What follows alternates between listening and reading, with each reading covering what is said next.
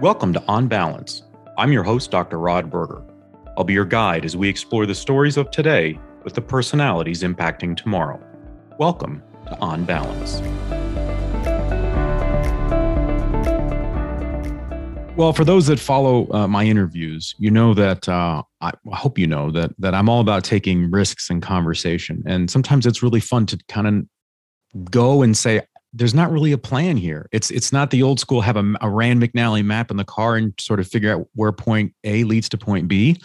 Uh, and that's that's going where I want to be today in this conversation. Uh, Ricky Blair of Platform Seven, fascinating guy. We've already had conversation here off air. Uh, Ricky, I just want to dive in. Uh, we have a shared connection, and we were just sort of talking about generationally how people approach and work with one another. Uh, tell me how you've approached Platform Seven in your professional career, and how relationship has been a either a a core um, structure of what you've done and how you've built what you've built. Uh, how do you understand relationships in a way that helps you professionally? Uh, hi, Rod. That's a great opening question. Um, I think I may I may tweak the, the question on my answer ever so slightly there, but I actually think relationships have actually been what has shaped my journey, my career, my life. And um, when I was a 16, 17 year old kid, it was literally the random act of a complete stranger. I tend to refer to this, this guy as a gift from God. A mentor came into my life and forever changed the landscape of my life. And that relationship, which, whatever it is, 25 years on, is still as solid as ever that mentor I'm referring to is now who's now in his early to mid 70s. That relationship has literally influenced every single step of my journey up until today, where I've created this this this platform seven operation. Talk about that because we we hear words like you know mentors. Uh, we we talk about, and this is a male. Yes. I'm gathering. Okay.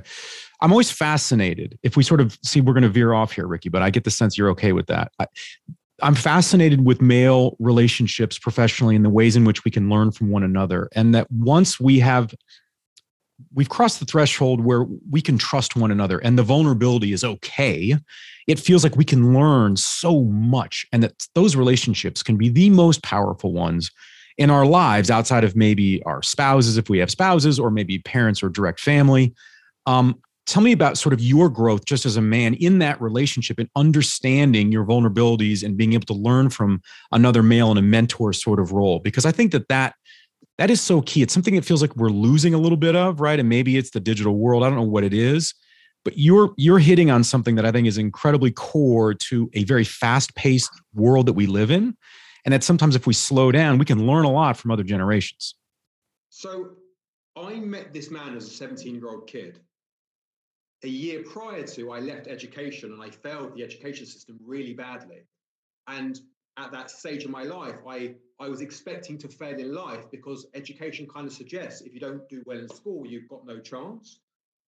And I guess I went into this mentor mentee relationship with this successful entrepreneur. His, his name is Nigel. I was vulnerable, my guard was down, and I was so open to guidance and advice. And I think you hit on a very good point here, which is one of the things I see young people struggle with is that sense of pride and ego. They feel like they know it all. They're not willing to show that vulnerability. And because I was in that position in life where I was doomed, or I felt I was doomed, I kind of just welcomed this, this, this man with open arms, and I was willing to just open up, be vulnerable, and just just go into a place and just share things and be receptive to things in a way that I don't think many people in you know my age at that time were willing to do. How much of that experience is baked into Platform Seven? And I love the tagline, "The House of Breaking Free." Uh, talk about how much of it is infused in what you're doing with Platform Seven, because it, I mean, your personal story is obviously all over what you're doing here with Platforms Platform Seven. This is not we're not talking about widgets and other other things. This is it feels very mission driven and personal. Um, I think it's mission driven, uh, coupled with the need I'm seeing society for a change within the education system. I'm not going to spend too much time on my story, but if I give you like the key, key highlights, this man had a burning desire to help me. He changed my life. He taught me all the things that I guess I was never taught within the education system. When I was 24 years old, I set up my first uh, real estate business, commercial real estate brokerage. And almost as a way of thanking this man and paying it forward, I would only employ 16 to say 25 year olds who may have failed the education system or who were just so ambitious but weren't shown or taught how to do it. Um, by the time we sold that, it was a, yeah, thankfully it went really well. We sold that company about five or six years ago. But not only were we known for being these good real estate guys, but we had this reputation of being the go-to agency that helped young, ambitious people who either wanted to succeed or didn't know what to do, what they wanted to do with their life. So I guess what I noted, I talk about mission. The, the mission has really been driven by this person's desire to help me and my desire to pay it forward. But I moved to America two years ago in the middle of the pandemic, and it's been a lot of fun. And I've met some amazing people. I've met, I've worked with some high-level entrepreneurs, uh, celebrities, musicians, uh, movie stars. I've coached, but I've got no real desire to make the wealthier even wealthier or the successful even more successful what I've noticed, I've spent the last two years looking at patterns and researching the education system, specifically in America. This is very different to certainly where I come from in the UK. And what I'm noticing is, you'll know this, Rod, the landscape, most things in life change. Everything tends to change. Everything evolves, everything improves, everything, everything sort of becomes better. But this, this education system, it seems to have just stayed the same for a very long time. I mean, we're talking about a system that was created back in, I think it was 1635. The fundamentals have actually stayed the same.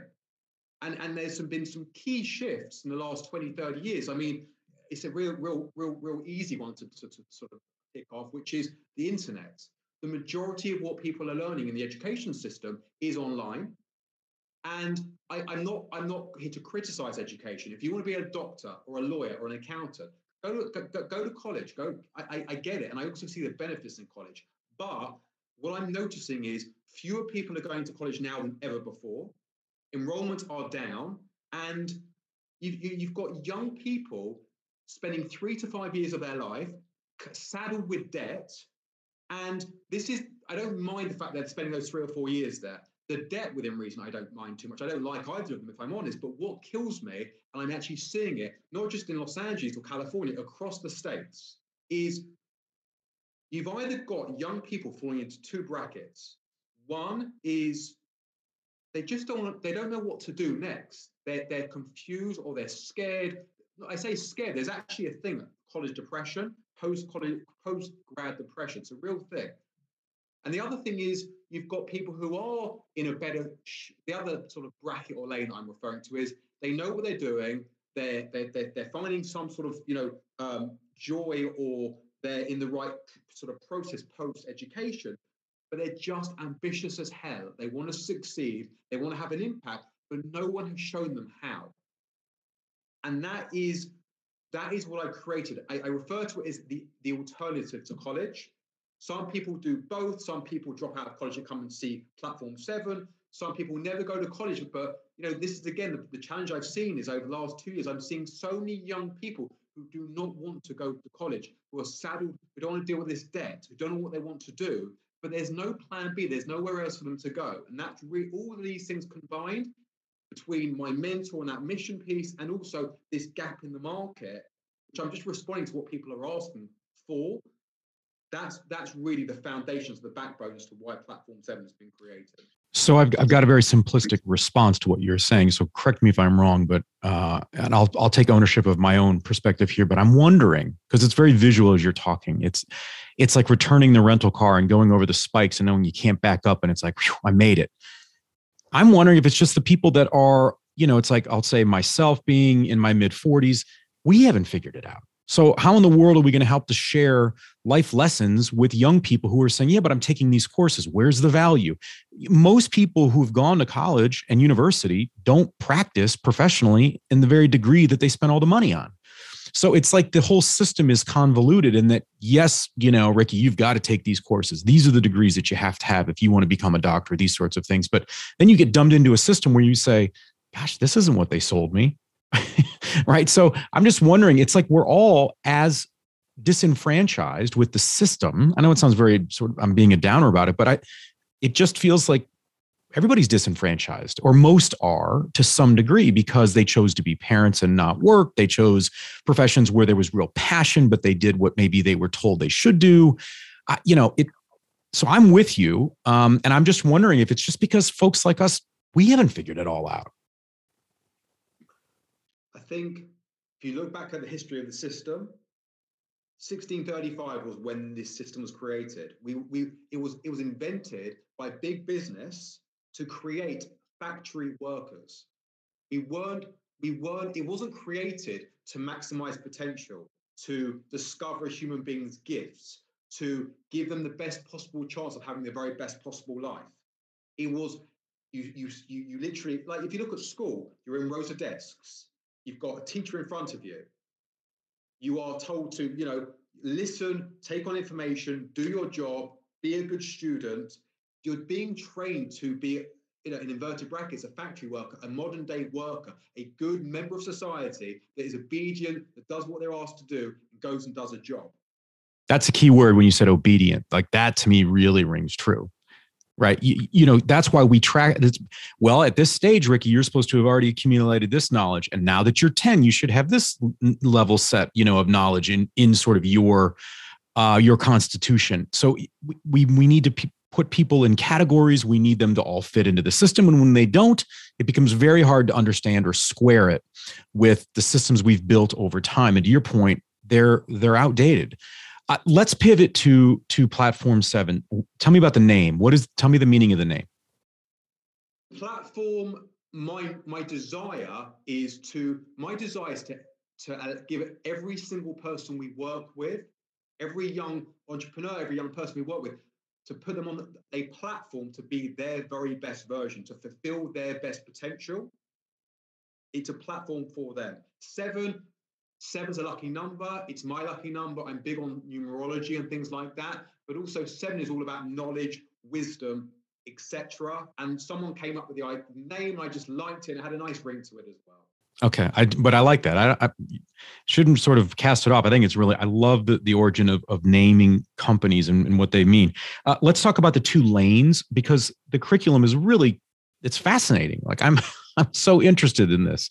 Um, you, have got me so interested. I'm thinking, do I need platform seven? Like, you know, uh, so maybe, maybe you can uh, let me try it out, but talk about sort of how you've put these together because this feels like the, con- these seem like the kinds of big questions. And I want you to lay it out for the audience, how you've looked at the lanes yep. that you want, like that I'd want to have with my son or daughter when they're older like these are the kinds of things that i hope that they can walk away with and understand um, about themselves, the way in which they interact in the environments that they inhabit. Like it feels very, very real life. Obviously, that's what you're trying to, I think, um, you're trying to get across. But talk a little bit about the two lanes and how then they relate to mentoring. I've, I've, I've, I've taken all my learnings and the, from, from whether it be mentors or from the, the successful people I've come across or my own experiences, and I've created curriculums. And over the last two years, I've literally just listened to what young people, what they want to learn, what they want to be taught. If I, I'm going to ask you, Rod, if I was to ask you, what topic or what thing do do the people who left college, you know, who look back at college and think, what was the one thing they wish they learned about more than anything else? What topic was that? Any ideas? I mean, the first thing that comes to mind would be uh, topics around practicality, like real world application. That theory is a real struggle for the the younger generations to understand where it fits. Because I think we've been top heavy in that. We've struggled. We felt like the ivory towers had to be so theory based that if you were going to be in the practical world, well, then you went into the trades. And so let's just dump a graduate off to their first job and they'll get that on the job training. It's absolutely one of probably the top four or five things that are listed. The number one answer is money. They money. don't understand money, how to make it, how to oh. save it, how to invest it, taxes. It's just, it's like this minefield for them. They just wish they understood it and knew. But going back to your question, um, the two curriculums what I'm trying to do is A, make this efficient, time efficient for, for our students, for, our, for the people that work with us, and B, make it cost effective. I want it to be access, accessible for the masses, not just the privileged. I don't want people working with us and coming to platform seven, leaving saddled with big debts. So the way it works is they're very punchy. They're, they're sort of three month curriculums. And the two curriculums we've created so far is uh, lane one is for the lost and confused. And it covers things like how to figure out what it is you want to do. Um, it shows you about goal setting, manifesting, uh, the importance of, uh, of, of how to treat people, relationships, um, real life practicalities, how to get a job, how to conduct yourself in the workplace, how to get ahead, how to differentiate yourself.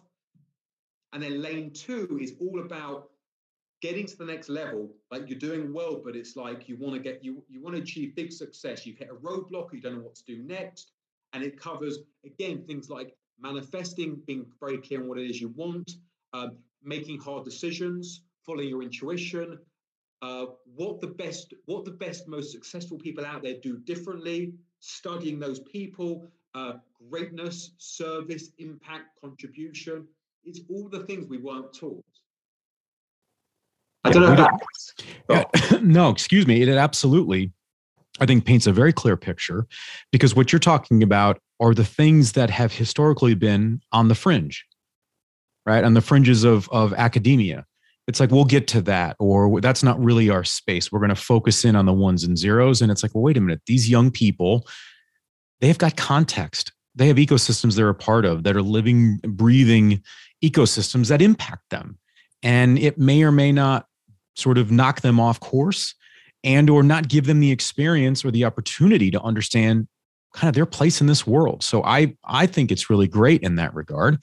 It feels very rooted in a way that I think we've gotten away from um, in higher education. How so? Tell me about the how Platform Seven has grown, number of students. What's the big vision over time, Ricky? Um, how it's grown, it's been very very organic. Um, it's funny. I did a I did a podcast. It was a sort of a top 15 podcast in Europe about four weeks ago. And the two the, the two women, they're, they're very successful entrepreneurs in Holland and the Netherlands. They've got their own Netflix TV show. And after the podcast, they actually said, right, we want to do lane two. They want to get to the next level with their business.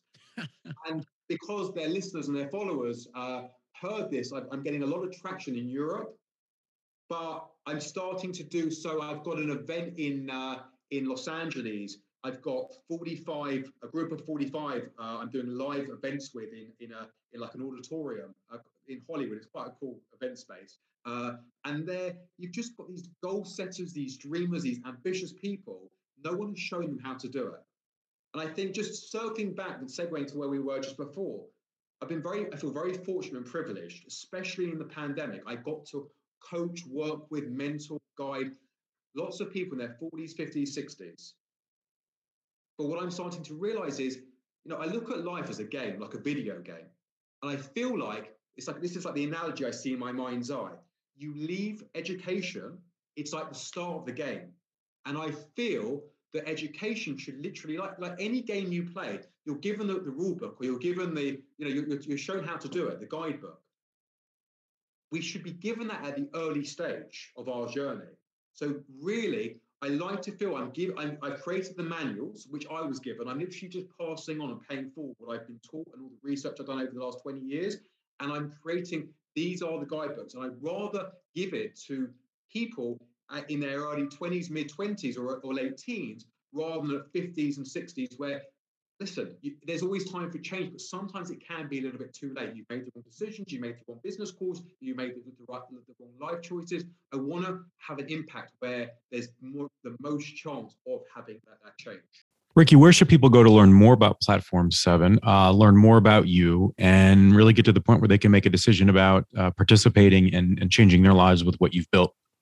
I guess the best two options are the website, which is uh, platform hyphen or dash seven S E V E N dot com or uh, Instagram, which is platform underscore seven S E V E N. Well, I'm going to go follow you on Instagram. I hope this is the start of many conversations. And I hope that each time it's going to be, Rod, you can't believe the growth that we've just had, we've just experienced, because it's incredibly um, necessary that we look at different methods uh, and ways of understanding how to educate young people.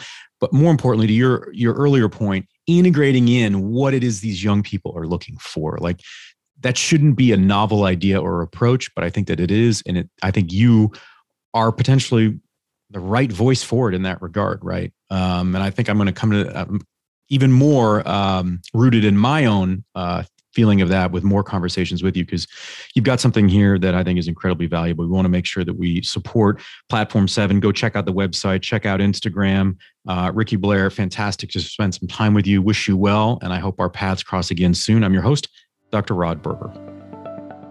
This concludes another chapter of On Balance. Connect with me via LinkedIn, Twitter, and Instagram. I'm Dr. Rod Berger.